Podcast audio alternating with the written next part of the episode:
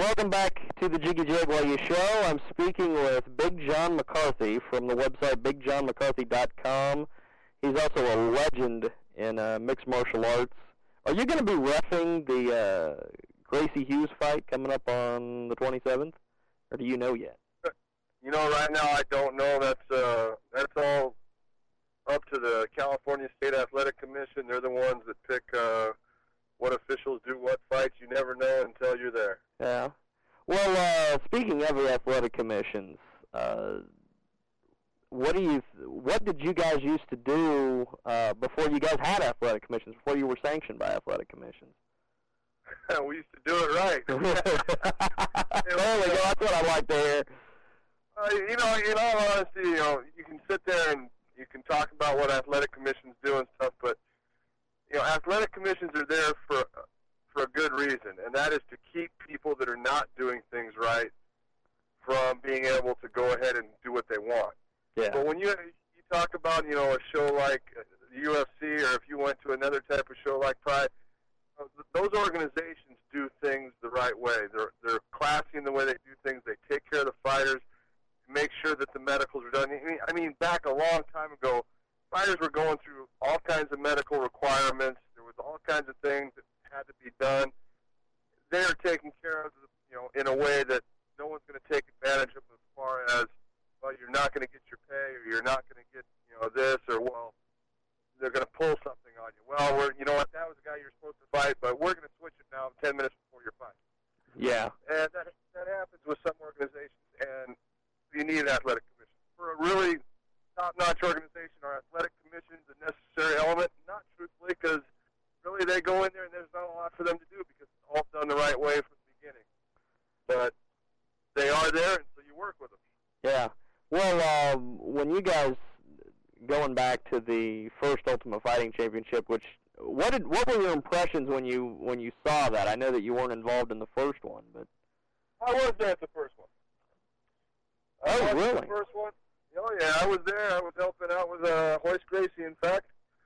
And uh, I helped Torian and Hoist during it. And, I mean, I kind of had an idea of what I thought was going to happen. It kind of worked out that way. And I loved it because I loved, at the time, what was no rules fighting, as we would say, or no holds barred fighting. Yeah.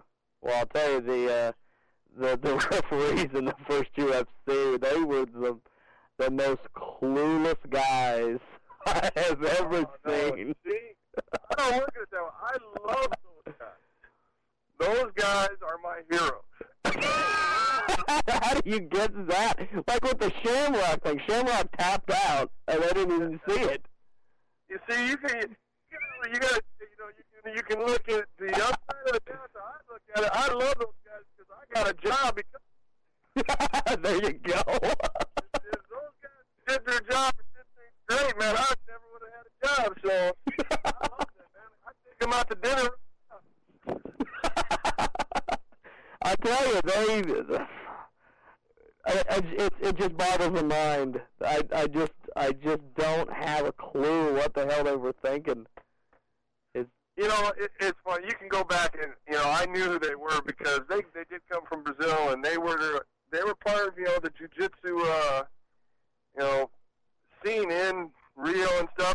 These guys, they could roll. They were good. You know, they knew what they were looking at. They just, it's a different mentality in the way they do things, and they yeah. look at things different. You, you can go back and watch tapes and see those exact referees. I mean, taking a towel in their face while someone's getting beat on and throwing the towel back out. And, yeah, that's that's just a different. You know, that's Brazil compared to the U S Yeah. Well, uh, going into U F C two, I know that I've I've read some interviews on the internet and other places that you weren't uh, exactly happy with the the whole referee situation where they wouldn't let you stop fights. No, well, you know, and it, I didn't go into it that long, but it was evident there were sixteen fighters involved in U F C two, and so when yeah. the first uh, round of fights went off, you had eight fights going off, and it was quickly evident that, you know what, someone was going to get seriously hurt because we had people in there that truthfully did not belong, and they had corner people that had no idea what they were looking at, and they totally believed in their fighter, Yeah. And their fighter, t and their fighter would say things like, "Don't you ever think of throwing the towel? I'll come out and you know do something." And so these people were not going. And the only way for the fight to truly stop was they could tap out, or the towel would be thrown in. Yeah. It was felt, you know, that well, if your fighter's knocked out, you're going to throw in the towel.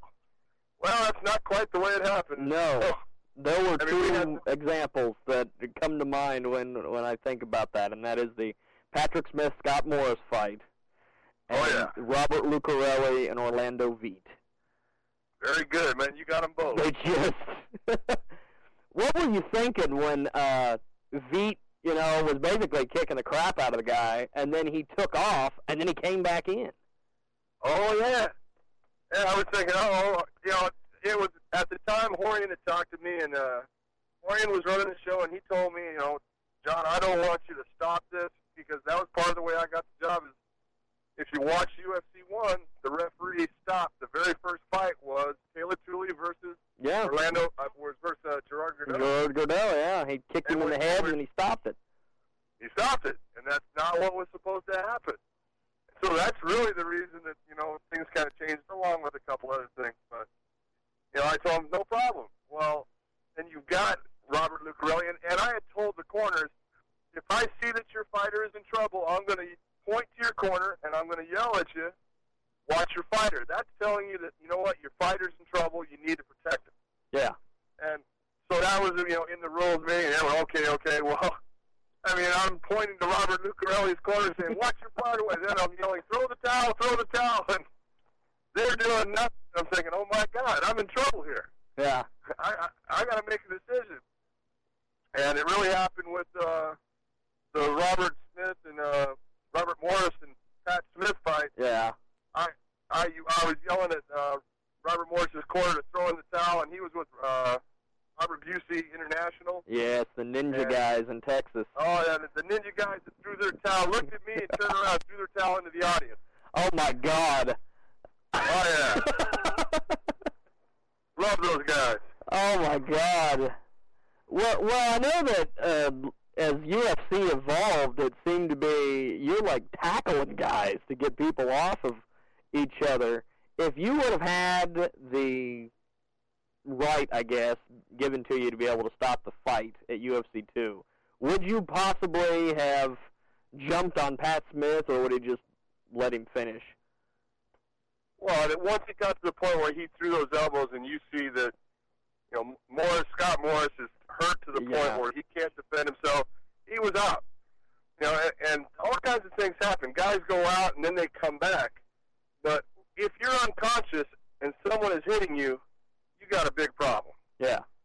And you can't let that occur because, you know what, that is how you get people hurt, and that is how we were lucky that no one seriously got hurt and that the show was able to go on because of the fact that no one got hurt. Yeah. It, it, it's amazing. It could have been a lot worse. Oh, yeah, it could have been. And then, of course, fast forward to U F C three and U F C four where you had Kimo. What the hell did you think of Kimo when he came out with the cross on his back? Exactly. You know, it's just about your words. What the hell is he doing? Uh, he was, uh, it's funny because... It, Kimo was from, you know, the Garden Grove area at the time. He was really staying at Garden Grove, Huntington Beach, and yeah, there was there was a couple of guys I knew that were tra kind of training a little with him, and then they were trying to set him up for, with a fight with a Brazilian jiu-jitsu guy, and they kind of pulled out of it and stuff. And it was, I thought, you know what, he's uh, he's not going to be much of a fighter, but you know what, he's, the man had heart. Yeah, he went with everything he had, and so I was impressed. It was so, you know, a lot of people don't understand. That was at the Grady Cole Arena in North Carolina. It was about ninety-five degrees outside with about one hundred percent humidity. Inside that place, which was supposed to hold about thirty-five hundred people, there was six thousand people in it.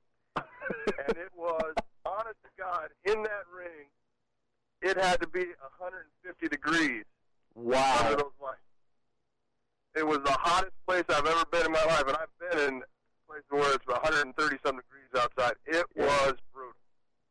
Well, I'll, I'll tell you, just uh, I can see why Hoist's conditioning sort of gave out, you know, during that that fight, and you know, subsequent to, I, I don't know what you'd call it with the Harold Howard thing, but uh, because, you know, you guys were sweating like dogs in there, and now, you know, that you told me about the heat, hell, that's a hell of a lot worse. It was it was as hot a place as I've ever been. It was brutal. It was hard to breathe. That's uh, and and I remember Hoist was hurt for that. He had hurt his neck because yeah. you know, I was training with him, and he had a bad neck, and he wasn't able to train the way he normally did. And and because of everything coming together, that's what that's what cost him the inability to continue on. Yeah. Is it true that at U F C four, there's been a several rumors around the internet for years that the reason that Hoist got uh, Van Cleef in the first round was because Torian knew that Van Cleef really had no shot, and that if he'd put him in there with Hoist, Hoist would beat him and not brutalize him? Not true. Not true. Okay. Not true at all. Because I just I just keep thinking if they would have put him in there with Hackney or somebody else, Van Cleef could have really got hurt. No, the truth the truth of the matter is, there was only one fight ever in the U F C that was set up for Hoist. Really? And that was that was his very first fight in the U F C against Art Jimmerson, and it wasn't because it was Art Jimmerson. It was they wanted to put the jiu-jitsu guy against a boxer. Ah. Because the Americans knew boxing. Yeah. They wanted to show that, you know, a boxer could not do anything once he was on the ground. Which is, which, yeah. That's what happened. But that was only fight that was ever put in place for Hoist. Everyone said what they want. From that point on, after U F C one, they would use like a almost like a bingo machine or a lottery yeah. machine. They would get they would assign numbers, and they would put all the numbers inside of the machine, and the ball would pop out, and it would be if it was ball one and ball six, those guys would fight. Those guys would go at it. Wow. So it had nothing to do with it. A lot of people said all things were set up for them. That's just a lie. Yeah. Well, uh, something else coming out of uh, U F C four was Dan the Beast Severin. One thing I've always wondered, just going with all the U F Cs and all the time that Dan's been in there, what the hell does he say to you every time he gets in the ring? At, at one time, I, I caught some of it on the audio from one of the ca one of the cameras, and it was like some insane crap, and you just look at him and laugh and wander away. Oh yeah, Dan. You know, Dan was a funny guy, and we would always. And it wasn't. It started about U F C five. Yeah. And he, uh, I will always say the same things to the fighters. I, I go through the same thing. I still say the same things to him, basically. And that's, you know what, that, you know, I tell them what, how I'm going to start the fight, where they need to be. I'm going to tell them to protect themselves, to obey my commands, things like that. Yeah. At the end of it, I always say, "Do you have any questions?"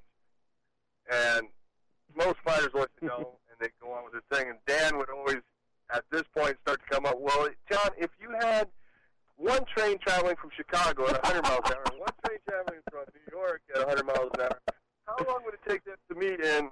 You know, and oh, that's that great. Dan, he would always come up with something. That's great. It's kind of like when uh, Antonio Tarver fought Roy Jones the last time, and they're like, "You have any? You have any questions?" And Tarver's like, "You got any excuses tonight, Roy?" Yeah, well, yeah. You know what? He was kind of right.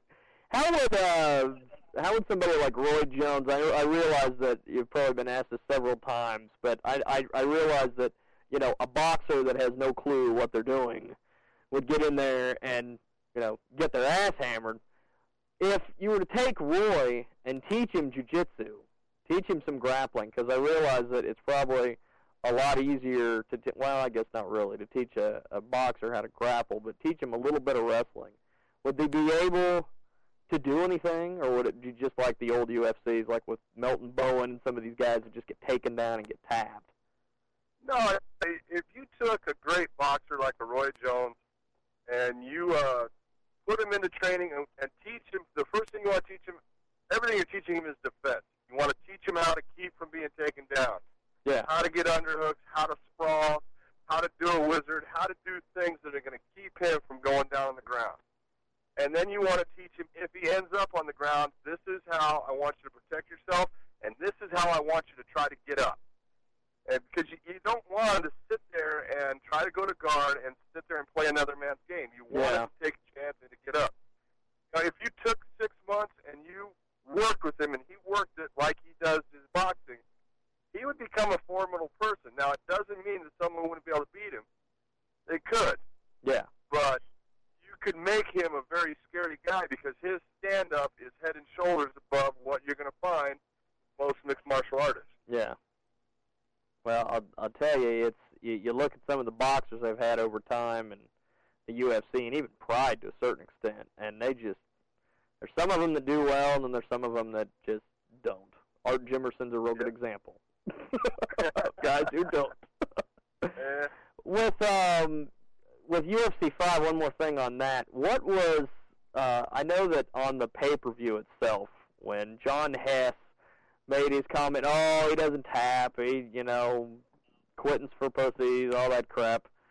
And then he withdrew due to a hand injury. I, I noticed that Bruce Beck played it up a little bit about how he said he would never quit and he dropped out. What was everybody's impression of John Hess, and why have we never seen him ever again besides, you know, in Super Brawl when Vitor dispatched him? Uh, truth of the matter is John Hess was a hated man. Wow, I mean, really? Every fighter wanted John Hess. Really? You know, oh, he was not liked. He was hated. And you know, Dan Severn wanted him first. Joe Charles wanted first. But again, they did the same thing. It was that, you know, yeah, it was luck of the draw type draw.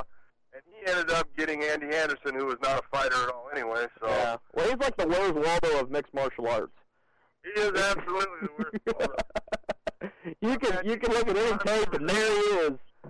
Exactly. It's great. But uh, he um, he talked his way into uh, the U F C through Art Davey yeah. by uh, having a. He actually had a steakhouse. It was a uh, topless steakhouse in Texas.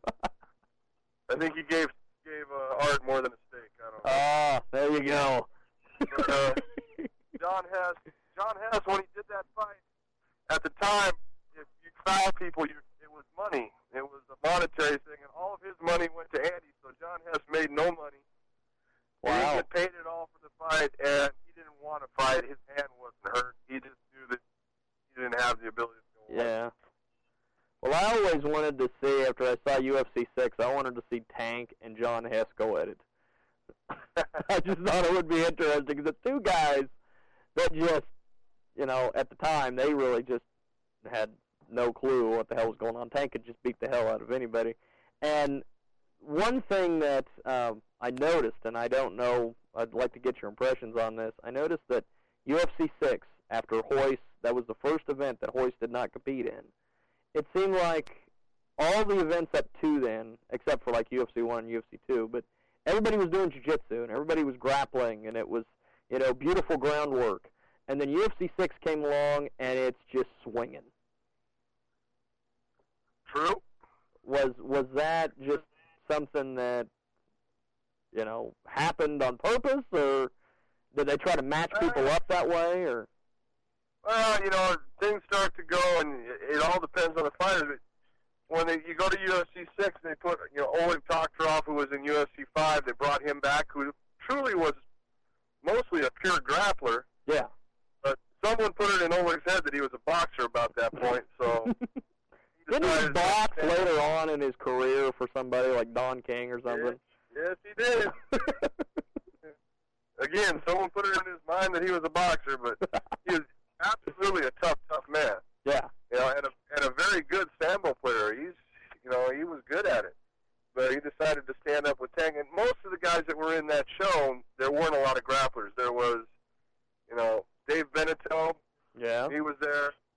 And he was, you know, somewhat of a grappler, but he got taken out by a better grappler in Oleg. But other than that, most of the guys there were stand-up guys. Yeah, Big Paul Varlins and all Cal Worsham and all of them. Paul Varlins wasn't a ground guy, and Cal Worsham wasn't a ground guy. Yeah. And then you had Pat Smith, Rudy Moncayo, who Rudy Moncayo, I love that name. Oh, yeah. The only guy that went to U F C six uh, got beat. And then showed up in Extreme Fighting, and he was supposedly undefeated. Dude, I wish I could have a record like that. That's awesome. That's great. You just, you just decide what fights that really didn't count. There you go. With uh, Pat Smith, was he was was that a case like John Hess? Was he not really hurt? Did he just not want to go? Or ah, uh, yeah, yeah. He uh, he actually got into a thing with, with Tank Abbott in the back, and then Tank's people That's great. after him. He was trying to just get out of Dodge. Two thugs pissed off at each other. That's great. Go. Well, with the uh, the new U F C, there's there's all sorts of uh, it's the strangest thing that they there's so animos so much animosity on the internet with people. They fight back and forth between, oh, the new U F C's cool, the new U F C's crap. Why is it, why is it they, they don't say that about any of these other organizations? Uh, you know, a lot of people, you know, they're going to say what they want, and there's people that don't like the U F C because they have perceptions about it. Yeah. They have perceptions that all the fighters don't get paid or this or that, and, you know, no one forces a fighter to go into the U F C. Yeah. No one sits there and twists his arm and says, oh, no, you got to do it. You got to fight for me, and you can only fight for this. So, you know, people have perceptions of what's going on. They, they may not like Dana White or something like that, and so they decide, you know, I don't like the U F C, and that's okay. That's their choice. There's no, yeah. you know, I have no problem with it. But the truth is, the U F C, if there was no U F C, there would be no mixed martial arts in the United States. Oh, yeah. Yeah. The, the money that was put out to save M M A in the United States was put out by the U F C. Yeah. Either if it was the Sang era, when they, then they started to lose out, or Zuffa. So, you know, the U F C has done has done itself, you know, right. It's now making the money that it should make. The fighters are making a lot of money. If you look at the top guys, trust me, they are making a lot of money. Oh, yes. It's more money. It's more money than people realize, and it's more money that they see coming out on the uh, athletic commission stuff, you know, because they're getting pay-per-view rights, and they're getting money from that. They're doing very well. Yeah. Well, getting back to uh, some some of the things that have, have gone on just recently, or not recently, but like, uh, for instance, Kurt Angle, the the W W E guy, the former Olympic gold medalist, he said on a couple of occasions he wished he would have went to the U F C when he was offered a shot. And I've always wondered, and since you're a U F C guy, I'll ask you, what do you think his chances would have been in the old U F C and with the new U F C? Or would he just been just a no-name guy?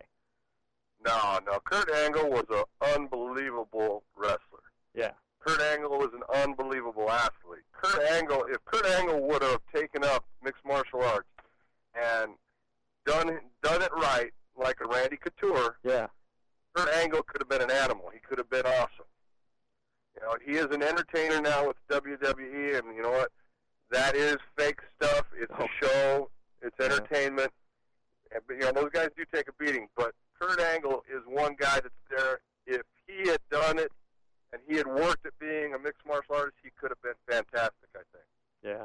Well, he's just a, just a phenomenal athlete, and I know that, like I said several times, there's been things come out where he said, well, he wished he would have went with the U F C when he was offered a, an opportunity. Um, I wished he would have. Yeah, he's yeah. He, he's great. He could. I think he could have been the Randy Couture of, you know, U F C instead of Randy Couture being Randy Couture.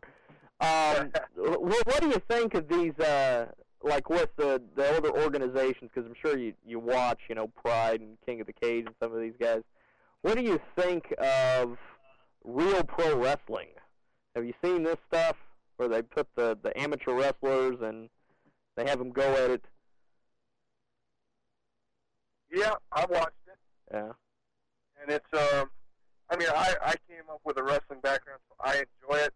But I have I have enough common sense to realize it's not what most people in the general public are gonna, you know, buy into and start to yeah. follow. And it, it's very hard. Uh, there's a reason why amateur wrestling doesn't get a great following. You know, it's most people don't understand it, and they look at it like two men hugging themselves and uh, spinning around. Since there isn't anything that a lot of people can identify with as far as the moves that they're doing and what they're doing, that it, it's hard for them. Both, everyone understands that a punch in the face hurts. Yeah. And you'll, you'll get a lot of people's interest because even never been in a fight, they think, oh, that hurts. Ooh, so that's that's real. But when it comes to amateur wrestling, if they've never been down on a mat or done anything, they, they just don't catch what's going on. Yeah. So I don't know if it'll ever work. I enjoy watching the matches, but I don't think it'll ever catch on big. Yeah. Um, we're talking with Big John McCarthy of Big John McCarthy dot com, U F C sixty. Hughes and Gracie, May twenty-seventh. What are your thoughts on that? You know what? It's a it's an interesting match. It's something that a lot of people sit there and they have different opinions about it, saying, oh, you know what? It's a stupid match. It shouldn't. It's not for the championship. It shouldn't be done. But there are so many people out there that know the name and know the person of Hoist Gracie. Oh, yeah. They know the persona of him. And they remember this guy who went out there and would fight bigger guys and would always win. And they believe in him. And, you know, I understand why they believe in him. I believed in him for a long time, and I still do. He, uh, he's got that persona that, you know what, he didn't really lose in the octagon. No. And a lot of people believe that Hoist, back then, was as good as it would get, and he could beat the people today. And maybe he can, and we're going to find out. Because no matter what, it's the same as, you know, if you have boxing. Could Joe Louis have beaten Muhammad Ali, or would Muhammad Ali have beaten Joe Louis? Yeah. Well, there's always got to be the passing of the torch. Now, somewhere along the way, it's going to happen, either through a retirement or through an actual battle and fight. Yeah. There's going to be that passing, and so this is a, this is the opportunity for people to see: has it really changed that much? Are these guys that much better today, or can the guys who were really good in the past still take out the guys of today? Yeah. Do you think um, the I'm assuming the athletic commission probably won't let Hoist wear his gi? No, he will not. He will not be allowed to wear his gi. That's not allowed by the state athletic commission. Yeah. Will he be able to uh, wear anything like a rash guard or anything? I know that. Nope. Wow. He will have shorts on just like everyone else. that that should be interesting to see. Hoist in shorts. That should be great. That uh, will be. Something else, like what we were talking earlier about Kurt Angle. What do you? What are your impressions of Bob Sapp? Is he just all hype, or? Well, I mean, Bob's a great guy. Yeah, he's he, he's as nice a man as you can find. He is just a superhuman being. He's super kind. He's funny as hell to be around. I really enjoy Bob. Is he a real fighter? Well, you know, Bob has. He has physical elements about him that allow him to fight. Yeah. Is he is he really skilled in what he does? No, Bob fits within a certain niche. And in Japan, you know, they put Bob out there, and they like certain things, you know, that Bob has. They like his size. They like that, you know, the big guy against the small guy type things a lot. And so he, he works there. Yeah. If, if he came to the U S, would Bob be as popular? No, because they're going to put him against guys that, you know what, have a good chance of beating Bob. And, I, you know, I've never fought Bob. I've never worked out with Bob. But I'm sure Bob, for, you know, a minute and a half, two minutes, Bob's a monster. He's strong. Oh, yeah. You know? But is he a top fighter? No, Bob's not a top fighter. He beats people a lot of times due to his size and strength and being able to bully people around. He can beat some people. But when it comes to the good people, he's always going to come out on the short end, I think. Yeah. Well, we've been talking with Big John McCarthy of Big John McCarthy dot com. Uh, the Ultimate Fighter, what are your impressions of that so far this season? Tito and Ken, that blood war. I think it's been great. Tito just knows how to push Ken's buttons. Oh, man. That is... I, I, Don Fry seemed to know how to push Ken's buttons. It's, it, it... Everyone, everyone pushes Ken's buttons. They know. Away. Ken comes off sometimes as Ken is a really good person. Oh yeah, really. he, he's a real genuine guy. Oh yeah, but he has there's certain you know Ken is all about his pride and, and oh, his self-respect, and if he thinks that you're challenging it, Ken's gonna come off on you, you know. And he he always believes that Tito is gonna screw with his pride or something. So there's always be that, just that little bit of standing on the edge, waiting for it to fall. There it goes. It's going to be going on. Yeah.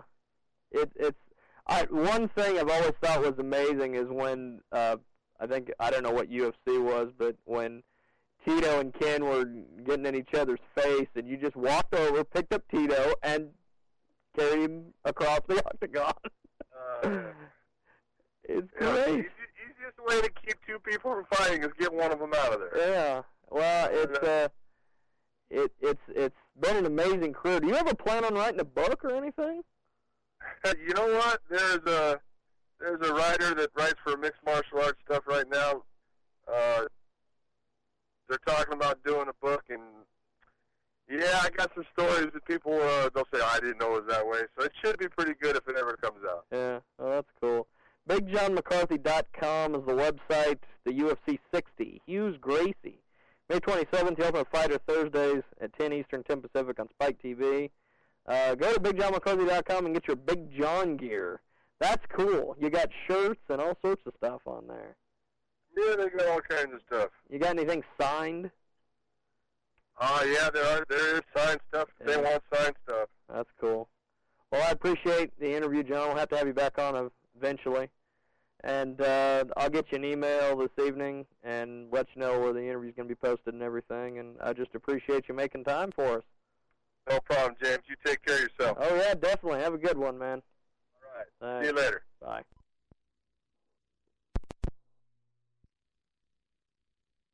Do you suffer from depression? Well, you don't have to. Not anymore. Finally, a non-prescription medical breakthrough. It's the Jiggy Jaguar Show. Jiggy Jaguar dot com. Okay, we are back on the Jiggy Jaguar Show, speaking with uh, Kenny Kassel from, well, damn, from from everything. You, you've Arts got, unknown. You've got connections with everybody. Well, I do, and it's probably because of all the years I've been around. You know, you stick around long enough, you get to know everybody, you know? You've uh, you've recently uh, penned some columns for bodybuilding dot com. Uh, I guess we'll start there. Give okay. us a little insight on that. Well, um, I've been in the fitness industry for twenty-five years. Uh, this will be, I think, my twenty-fifth uh, Olympia weekend to work. So uh, I've been doing that a long time. And uh, about fifteen years ago, a friend of mine who was a uh, top trainer and um, was actually Rich Gaspari's training partner when they first wow. started out. Yeah, exactly. uh, he, he moved out to L A and started training uh, actors. And uh, what happened was um, uh, a guy he was training who's a, a gentleman named Don the Dragon Wilson, who's a legendary, uh, yeah, legendary kickboxer. Uh, he needed some fitness people for a film that he was working on. And um, what happened was uh, uh, Dave Sinnott is, is the trainer guy who yeah. was uh, Rich's uh, training partner. Said, uh, I got a guy who knows all the fitness people, and uh, he hooked us up, and Don and I became friends, and then uh, a number of years ago, he asked me to be his manager. So uh, that was sort of my entree into the entertainment uh, industry.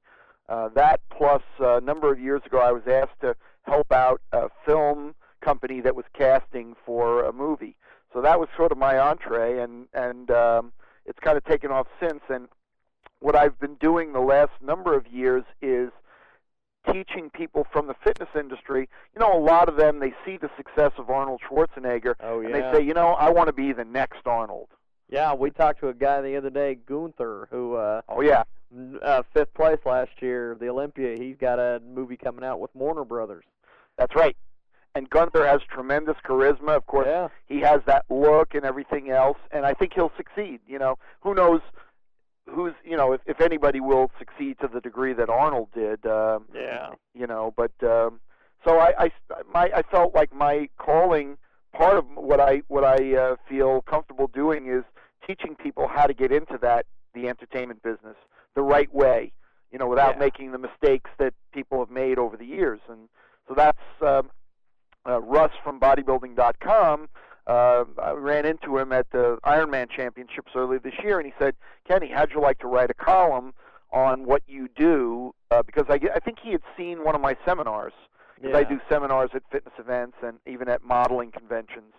And he said, wow. uh, would you will be willing to do it? And I said, sure, I'd love to. Wow. So that's how it started. So basically, since you know pretty much everybody that's anybody. Oh man, well, you got connections. People have told me I should. People have told me that I should write a book about it, and maybe one day I will. You know. Yeah. Because I've seen a lot of a uh, lot of uh, fun and crazy things in our industry, and uh, you know, uh, it's a it's a great industry to be in. The yes, I think and so. Combat world, it's, and they mold well, so well together. I think so. I mean, you know, part of what I always say that's great about bodybuilding, and uh, you know, particularly bodybuilding, you know, the competition aspect of it is, you know, bodybuilding. It's an art, it's a science, and it's a sport. You know, obviously the training, uh, you know, the sciences, the nutrition, yeah. and the training techniques, and you know, the the displaying your body, the posing is kind of an art form, and you know. Oh yeah, great, great stuff. You got the, uh, you know, you we mentioned uh, Günter earlier, and we you talked about the Olympia. Uh, what are you doing when you go out to the Olympia this year? Well, basically, um, I also. Uh, uh, do some work as an announcer. I was um, uh, the basically the announcer and the voiceover host for a television show, a bodybuilding and fitness show called Muscle Sport U S A, which is no longer on the air, but it was on the air for about fourteen years, yeah. actually fifteen years, close to fifteen years, on uh, Fox Sports and its predecessors. So I have a decent voice, and, and uh, so they started using me as, a, uh, as an announcer. Um, I did do all the backstage announcing, and I host uh, and introduce all the athletes at the pre-judging. Um, so I'll be doing that, and then also, of course, just expediting uh, the athletes yeah. because I've been around so long. They all know me and they feel comfortable. I kind of make them uh, ease their tension when they're nervous, make them laugh a little bit. Yeah. Well, I'll tell you, it's going to be a, a great weekend. I think this year I I seen an ad in a Muscle and Fitness. They were talking about travel packages, and I remember years ago the Olympia was some, you know, rinky-dinky little bodybuilding show, and now it's like a whole weekend. Oh, yeah. It's huge. You got the, well, and uh, we were talking about molding some of the some of the stuff in the, the sports together. They're going to have a U F C uh, demonstration or exhibition. Yeah, that's correct. That's correct. Wow. Well, I think we have Arnold to thank for that, you know, Arnold and his partner, because they've started doing that with the uh, the Arnold, Arnold Classic. Classic. Yeah. That's and so now they figure the Olympia, why not? Yeah. A lot of the same fans, you know, Don the Dragon used to think, well, you know, I don't know how popular I am at these things, and I'm saying, no, believe me, you know, people yeah. love that. I mean, you know, they love the fights, and they love the, you know, they're sports fans, you know? Yeah. Well, I'll, I'll tell you, Don did some, some great work back in the day with the U F C and mm-hmm. kickboxing. Why did he never get into the U F C? Well, Don is a, you know, what people may not realize, you know, Don is, he's a, he's a kickboxer. He's six one, yeah. he's one seventy-five and to one eighty at his best. And obviously, you know, he doesn't have the frame. He does have a wrestling background because he wrestled a little bit in college, yeah. and he was, you know, pretty good. Uh, but, um, you know, it's, it's it would be tough for him to be grappling with guys that are two seventy and three hundred pounds. Yeah. You know, and he, he's a, uh, you know, he'd love to do it just because the challenge, you know. Yeah. Well, I but it would be hard for him, you know, to be to compete, particularly now, you know, I mean, if, oh, if he yeah. was twenty-five or thirty, you know, now he's over fifty. So, yeah, you know. The, the problem with, like, the, the modern-day U F C, and this, I think, is, would be an issue if Don were to ever get into it, and that is, it seems like, and I don't know, maybe it's just I'm paranoid and I'm not a big fan of Zuffa, but right, right. those guys have taken everybody who was in the old U F C administration and have tried to destroy them. Mm-hmm. They did that with uh, Tank Abbott. They brought right. Tank in, and they're, oh, Tank Abbott's back, and he's going to do all this stuff. Right. And then they stuck him in with grapplers. And it's like, okay, people want to see Tank throw bombs with somebody. Exactly. You know, Don was asked to fight Tank Abbott. Oh, wow. But, you know, I, I don't know what happened. You know, that would have been a war. Yeah, that would have been interesting. But, you know, the thing is, you don't, you know, the promoters or, you know, I mean, you know what goes on oh, with yeah. promoters in boxing, and uh, it's oh, probably yeah. the same in that, you know. Well, and then you got, um, well, the, they had Tank, then they, uh, this debacle they just had recently with Hoist. Right. I'm like, okay, why are we putting Hoist in there with Matt Hughes? Right, exactly. Right. And then the debacle tomorrow night. Yeah. Well, at least Shamrock and Tito kind of had one fight.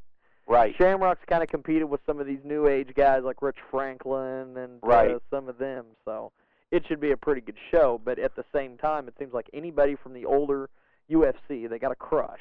Yep. And it's I I would hate to see, you know, if Don's going to come back, I'd love to. I think you ought to go with the the W F A guys since they seem to be wanting to You're right. money You're around. Right. Well, you know, he would love that challenge. I mean, uh, he's kind of gotten, you know, uh, onto, you know, he, you know, he realizes, of course, that, you know, his future is going to be doing the films uh, as a producer. Oh, yeah. You know, he just started uh, distributing uh, as well as producing now because uh, uh, he formed a company, uh, and uh, so he's co, you know, uh, uh, co-distributing as well as. Uh, so I think he realizes that's, you know, probably his future. But you know what? He's, he, all you got to do is put the money offer on the table, pal, and he's there, you know. Well, hey, that's what happened with Boss Rutan. Yeah, that's Boss right. came out of retirement. I never that's thought right. that would ever happen. Yeah, I, Boss, uh, you know, yeah. Well, Boss was a, another great fighter. I mean, you know, I, these guys, it's in their blood. Yeah. You know, they, they, they, you know, don't want to give it up if they don't have to, and um, you know, they, they just love it. So. Anyway, uh, uh, we, we're digressing, I guess. But I think yeah. a lot of bodybuilders see themselves, yeah. the men see themselves as, you know, tough guys, kind of, you know. And, yeah. Uh, well, and Ronnie Coleman, he's got a background in martial arts, so. That's right. That's right. Yeah, Ronnie. Ronnie was, you know, quite an athlete, and and um, he's a class act. He's he's great for the sport in in terms of, you know, uh, you know, he's very affable. He's great with the public. Um, I've seen him do some wonderful things. He went and uh, uh, a friend of, of ours who's a, a pro uh, figure competitor in the I F B B yeah. is a girlfriend of uh, of Alti Batista, who is Ronnie's yeah. girlfriend. And um, she asked him to come visit. She works at a school for kids that are, you know, uh, let's say special kids. Yeah. And um, he came, you know, on his own without getting paid or anything. You know, he rented a car, he drove there, and, uh, wow. you know, must have given away one hundred fifty autographed pictures, spent two or three hours with those kids, and, you know, he, he's a great ambassador for the sport, you know. Yeah. Well, I'll, I'll But what's you. interesting is yeah. who's going to who's gonna take his place? You know, how much longer is he going to go? I don't think Jay Cutler's going to take his spot, but maybe. Well, you know what I'm saying. I mean, when he retires, I mean. Oh, yeah. I don't know. It's it's tough. I know a lot of people were like, well, what's going to happen when Arnold leaves? And yeah. some people kind of stepped in. Lee Haney there for a while. I know Dorian Yates there for a while. Everybody was like, oh, he's the man. Yep. And he kind of just fizzled out. Well, you know, they asked they asked uh, uh, Ronnie last year at the press conference at the Mister Olympia, uh, they asked him, who's going to be the next Mister Olympia when you step down? And he he didn't hesitate. He immediately said Victor Martinez. Wow. So that was an interesting thing, you know, for Victor. So now Victor has the genetics. Now let's oh, see if yeah. he can.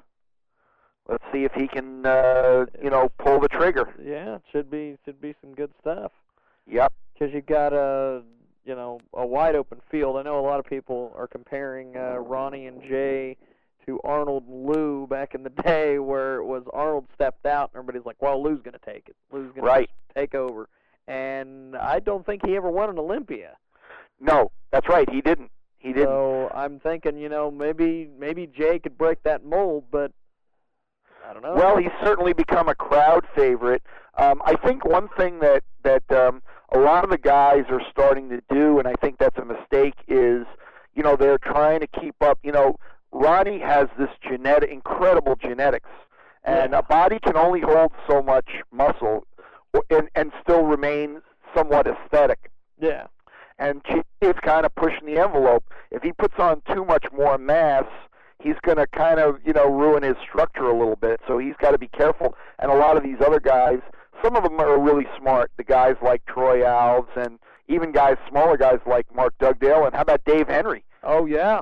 You know, here's a guy who's one hundred ninety pounds, and he's competing with the big guys. But the ones who are smart will, you know, who knows, maybe the next guy will be not as massive as Ronnie, will yeah. be more of a, you know, a more aesthetically pleasing body, so to speak, instead of like such a freak. Back to Frank Zane, maybe. Exactly. You, you took the words right out of my mouth. Great job. I'll tell you, I've talked to a lot of the amateur guys, and that's one one guy they point to, Frank Zane. They're like, mm-hmm. I don't want to look like Ronnie. I want to look like Frank Zane. Exactly. Well, you know, Frank Zane pulled off the ultimate illusion. You know, most bodybuilders are either really, really thick, you know, dense, thick, oh, yeah. or they're really wide. And the best ones, of course, have elements of both, like Ronnie. But Zane pulled off the ultimate illusion because he was neither. He was not wide and he wasn't real thick, but his he he had he came in shredded. He was the first guy to really come in very, very, you know, as defined, more defined than anybody else. And yeah. he knew how to pose. He knew how to stand to to hide his flaws or de-accentuate yeah. them. Well, I'll tell you, it's a it's going to be a good thing when uh, the Olympia rolls around. We got. Yeah, like I was saying earlier, huge weekend full of full of stuff. And you pointed to the Arnold Classic being kind of an influence. Do you think that once the Weeders pass on, will Arnold take that over? Well, you know, there's I think there's a distinct possibility. Um, I it's, it's funny. Ironically, last night I spoke with one of Arnold's training partners when he yeah. uh, was winning. A gentleman named Leon Brown, who most people don't know, but the people in the sport, they know him. Yeah. And um, he said he called Arnold on Father's Day to wish him a happy Father's Day, and um, and he talked to Arnold, and yeah, who knows, you know, um, if Arnold doesn't, you know, if he doesn't win the re-election, which you know is a is a possibility, yeah. you know, he might make one more movie and then you know retire. Who knows? I mean. But you know what? There's a good chance, I think, that that could happen. He could take it over. Yeah. He did take over World Gym for a while, if you remember. Oh, yeah. So, I mean, it's a distinct possibility. It could be something, because I know the Weeders are going to leave a heck of a hole when they pass on. Well, no question. No question. It's and uh, they're, you know, listen, they've left a legacy, particularly Joe. I mean, Ben, Ben as well, but, you know, Joe was sort of the front man, uh, yeah. you know, of the two, and... Uh, Uh, you know, I, I know he still loves the sport, and fortunately, you know, his health has improved a bit, so he's oh, been yeah. back kind of in the swing of things a little bit. It's always at eighty-six good. Years old. Yeah, always good to see the uh, the Weeders. Uh, I'm assuming they're going to be out there the Olympia weekend. Yes, they'll def I would the, assume they'll be there. You know, assuming their health is good. You know, yeah, taking in all the sights and sounds. Do you think that uh, something I've wanted to get your comment on. I know a lot of people on some of the message boards and things on the internet, and I just love to read some of these every once in a while, but people say that it was like a conspiracy last year that Lee Haney did not present uh, any type of trophy or anything to Ronnie. Well, um... that he was pissed off, then he didn't, and I'm like thinking, I seen a thing in a magazine that he chose his son's baseball game or softball game over. No, no, no. Okay, let me explain it because yeah. I, I know Lee Haney very, very well. He and I have yeah. kind of a special bond because, I mean, I was at every one of his um, Mister Olympias. Yeah. And, of course, I was even there when he won the Nationals back in nineteen eighty-two, the first wow. ever M P C Nationals. Plus, he and I have the same birthday. We're both born on November eleventh. So, oh, wow. Um, yeah, and I did a great interview with him at the Arnold. Backstage, yeah. and um, okay, his this is the the freaky thing is his son, who I remember him holding as an infant, is now the starting quarterback at the Citadel. Holy crap! And yes, exactly. Now I know that uh, that um, if if they I, I, Lee wasn't upset at all. I mean, a lot of the stuff that you read on you know in these uh, you know in these yeah, uh, chat they, rooms and everything, yeah, they, people make stuff up. You know, oh, and, and yeah. it makes for interesting reading. Oh yeah. Yeah. But um, but there was a big presentation with both of them on stage um, at the Nationals last year, yeah. and I happened to be there, and I interviewed them both on stage live at the Nationals. And wow. Ronnie will tell you that Lee Haney was his idol, yeah. which I'm which I'm sure he was. Oh yeah. And um, and Lee, you know, when they always ask him, well, you know, are you happy that Ronnie, you know, if Ronnie breaks your record or ties your record? And he has the, the stock line, and knowing Lee like I do, he really means it. And and what he said exactly was, "Now, Kenny, records are meant to be broken." And that's exactly that's what great. He said, and that's how he felt. So there's no animosity at all between uh, Lee and, and Ronnie or, or Lee in the I F B B, none whatsoever. It's just I, I, I wanted to get uh, someone who, who knew, you know, the scene a little bit better than me, and to right. shut some of these punks up. Yep. Well, you you heard it, and that's the guy's honest truth. Uh, they they uh, you know they uh, have a, a great fondness for each other, and yeah. uh, you know, and and Lee appreciates uh, you know what Ronnie has done, and of course he knows. He can really appreciate it because he did it, so oh, he knows yeah. what what what uh, Ronnie has been going through, and uh, and he understands, you know, that uh, you, you know, like you said, you know, he he could have probably continued for a few more years, but uh, yeah. you know, I mean, he didn't retire. Lee is now, I know, um, I'm fifty, and Lee is four years younger than me, so you know, his last competition was ninety-one. I mean, he was still a relatively young man. Wow. Uh, so, you know, I mean, but, you know, he, he, you know, he had accomplished what he, all the goals that he had wanted to accomplish. I'm talking about Lee now. Yeah. And, uh, now he's busy with a lot of his different projects, and, um, and he's doing what he feels he was put on earth to do.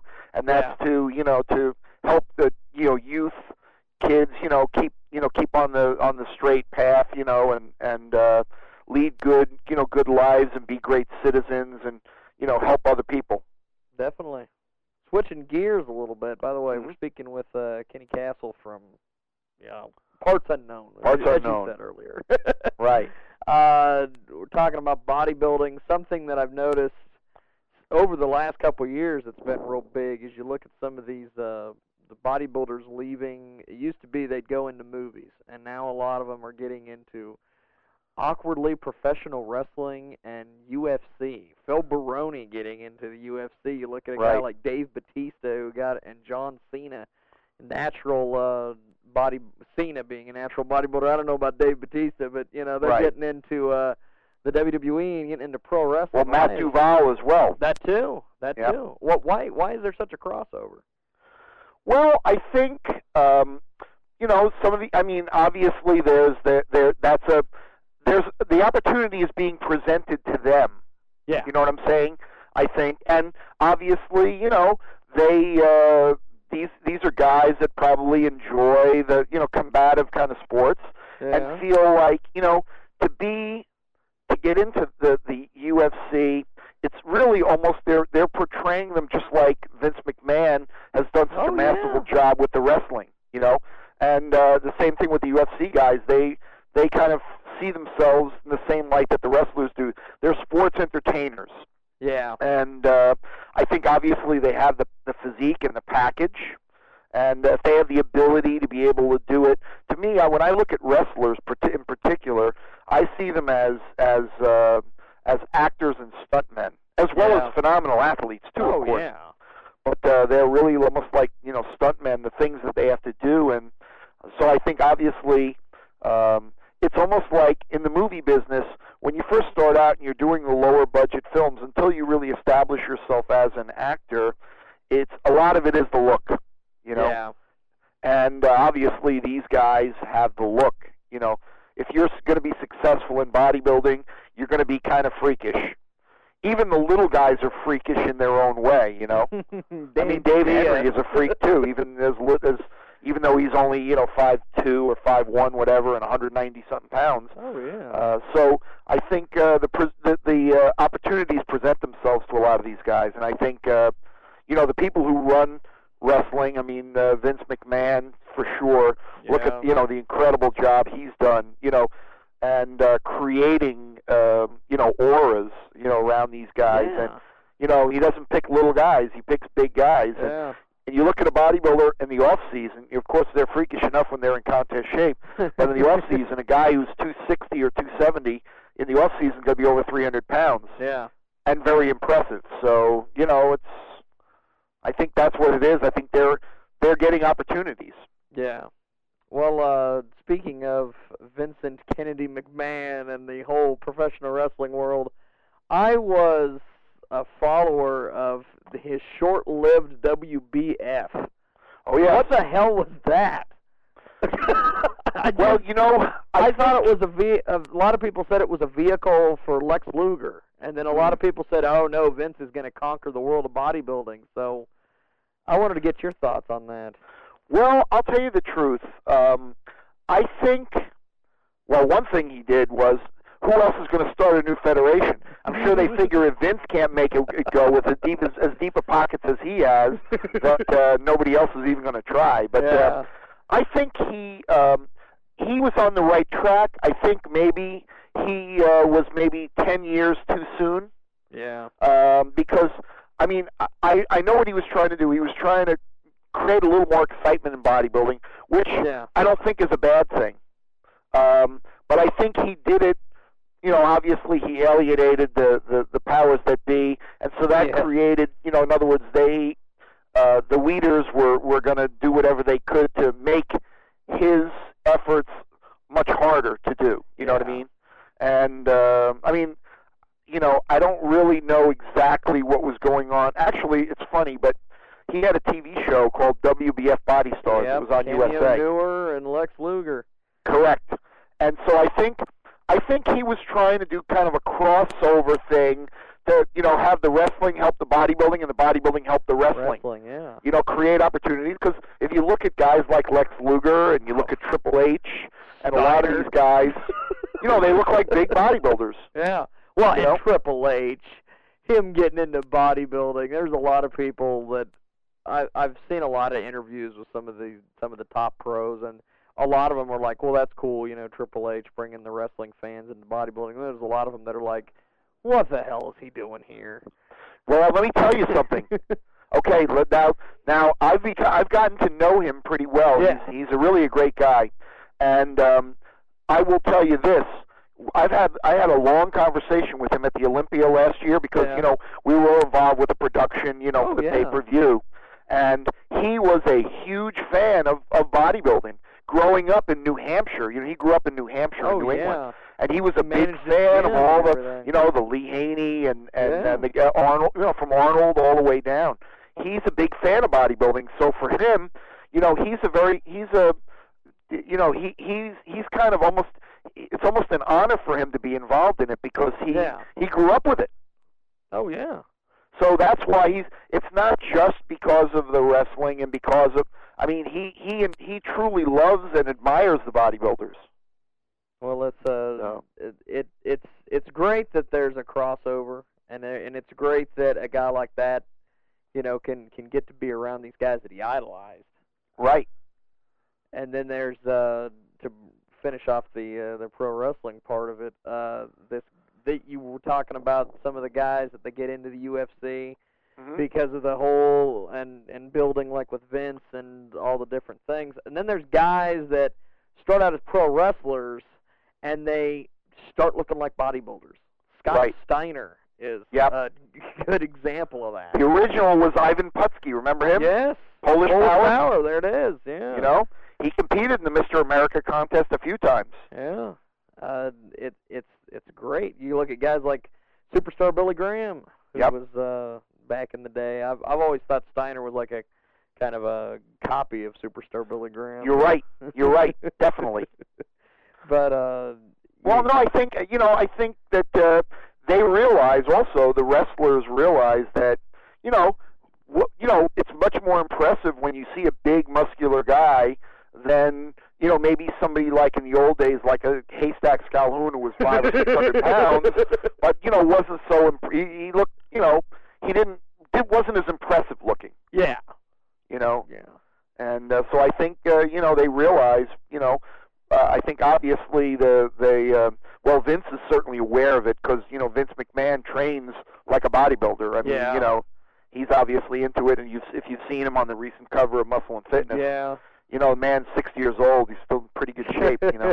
yeah. And so he he follows it pretty closely and. Um, Uh, you know, so, you know, he sees it, and, and I'm sure he encourages the wrestlers to, uh, you know, to, to look good, you know, to train oh, yeah. hard to look good. Great, great you know? thing. It's it's great that bodybuilding has got such a such a crossover into their sports, you know, whether mm-hmm. it be M M A, whether it be pro wrestling. Yep. It's a good thing. But um, Kenny Kassel's been our guest on the program, uh, live from Parts Unknown. Live from actually New Jersey right now, just outside New York City. But uh, there you go. We do move around a little. Definitely. Who knows? If you call me next week, I'll be in. Uh, where will I be?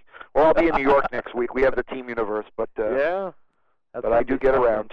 Um, I guess we'll definitely have to pick this up around Mister Olympia time. Definitely have to have yeah. you back. Please let me know. Uh, I'd love to have, get we might have to do it on the cell phone there, but uh, yeah, well, that's fine. I've done. Or we could do it afterwards. Before. Uh, I'd love to get Don Wilson on the show if you can. Yes, you know, well, I will talk to him. He would. I'm sure he'd be interested. Oh yeah. So uh, I'm going to be talking to him this weekend. Actually, I talked to him yesterday. Yeah. It was a quick conversation because uh, yesterday he was, uh, you know, uh, on occasion, you know, he's got he's got two young kids, so he had yeah. to take them somewhere, and uh, so it was a short conversation. But I uh, will be bringing that up with him uh, in the next couple okay. of days, and cool, uh, yeah. I'm sure he'd love to be on. We'd love to. And he's a great storyteller. Oh yeah, just some of the, some of the stuff I've. Uh... Just some of his old play-by-play from U F C. He he definitely could could tell some stories. Well, you know, he is a, a fan of the sport of all, you know, boxing, kickboxing. Yeah. He loves it all, so you know he follows it. Definitely. But yeah, you know? Kenny, I will uh, get you an email this evening, let you know where it's been posted. Great. And uh, you have a great weekend. And uh, thanks. You too. We'll talk to you around Mister Olympia time. Yes, sir. I look forward to it. Definitely. Have a good one. We'll talk to yeah, you. Yeah, you too. Bye bye now. Bye. Download all the past bits and best interviews with new things added each week at Jiggy Jaguar dot com.